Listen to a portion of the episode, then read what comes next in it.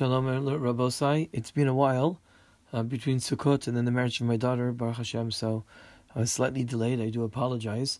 Since we've been a while out of it, I decided to resume again the inyanim of kashrut in the mitbach, kashrut in the kitchen, but uh, we're beginning another seder. Although we are started the topic of ta'arovos, we haven't continued the continuity, the, the retzef of that. So I thought we're going to continue with the basar b'chalav, but start for anew with uh, different practical issues, and we'll get back to Ta'arovos later on. Uh, we'll begin right now with the fact that uh, if a person is eating fleishiks, you can't have milchiks on the same table. I'm talking about when you're there by yourself. The same thing is is that if you're eating milchiks, you should not have fleishiks on the table. We want to avoid a situation of you mixing the fleishiks and the milchiks together. This refers, of course, uh, all types of meat, whether it's uh, meat, uh, classic meat, or um, you know, we call it behema, of the animal. Or, but it also includes uh, the meat of a chicken or, or a chaya, which is a, um, um, uh, such as a deer. It doesn't make a difference type of meat; it's aser. Uh, obviously, if you're fleishik, if you eat in fleishiks during the day, you st- you're, you're permitted to prepare milchiks in the kitchen. We're not worried about you eating milchiks at the same time. The the uh, decree of Chazal says you shouldn't have milchs and fleshes on the table at the same time is that you shouldn't avoid eating them together. Not to, to not because we're worried that oh you'll eat fleshik so then you'll eat milchiks later on. If you're fleshik, you can prepare milchiks. It's not a problem.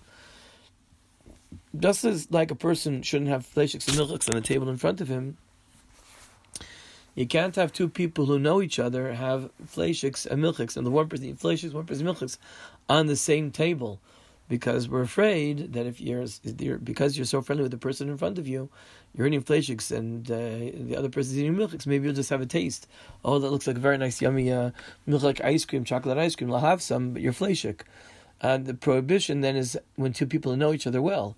If two people who are total strangers happen to be eating at the same table, say you end up eating at a restaurant or at a table with a total stranger, and one's eating flesh, one eating milchiks, that's permitted because if you're total people are strangers, they're not going to start eating from each other's plates.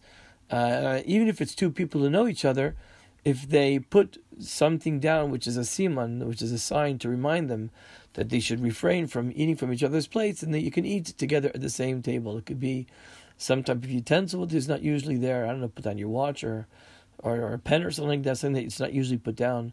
Um, you can also put down uh, if you have each person puts down a separate tablecloth. Uh, that could be maybe um, maybe instead of a tablecloth you can put down uh, um, you know uh, a, a placemat or something like that. So there is to mark out different territory that you which would remind you not to uh, share the other person's uh, food if they are sitting far away enough from each other that you can't reach over then you can eat together, right? Even without any sign of a scene, without any sign of, type of a, a sign, because you can't reach over. It's difficult. To, if you start reaching over, you remember. Um, if you're uh, if if you're if you're fleshik, um, you can uh, and your friends eating milchiks and you're and you're finished eating, then you can have parva. You know, even if though uh, you know a certain amount of time hasn't passed for the fleshiks, that's that's not a problem if you're eating parva. Okay, uh, we have a minute to go and a minute and a half, and I would like to just mention very briefly the prohibition of Chazal, which says that you're not allowed to bake bread, which is milchik, or you can't bake bread with this fleshik. You know, you can bake bread with fleshik with I don't know, fleshik type of uh, fat or something like that. Because the problem is, you people, if you bake a bread with this milchik, people don't remember that bread is milchik. You might eat it with fleshiks, or fleshik bread, you might eat it with milchiks. Uh, so you're not allowed to. Um, to to bake bread with milk and fleishiks, and if you did it, it's aser bachid and allowed to eat it. The uh, issur is something to, to is to be to is to be to bake a bread that you're going to eat for more than one meal, but you're allowed to bake a milchik bread if you're going to eat it at the meal properly. If you're going to begin and finish it at the meal, then we're not worried because you're eating a milchik meal. You're going to have your your milchik piece of bread with the meal, a loaf of bread that you've eaten, and there's nothing going to be left over. So there's no worry that the next meal that you're going to think, oh, I'm, I have some bread, and really you're fleshik, and this is a milk piece of bread because it's eh, because it's not going to be left over. Only if you if it's just enough for that meal, then it's okay. Uh, the other way that you that can help is if you have a special, if you bake it in a certain way, you give it a certain shape, that everybody knows that this is a milchik bread, if this is a fleshik piece of bread. Okay, uh, you can't use this. You can if you're gonna you want to sell bread in this particular shape, you can't do it. It's only for you personally.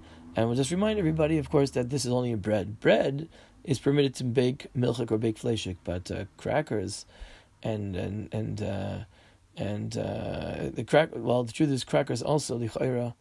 Um, you have to be very careful uh, regarding crackers. Cakes, uh, you could definitely make milchik cakes or fleshik cakes. I mean, you know, if it's because it's very clear, right? Uh, you know, if you um, you uh, you you make a pizza, then you, it's clear to everybody that this is a milchik thing or a fleshik thing, then it's not a problem because people know exactly what it's meant for.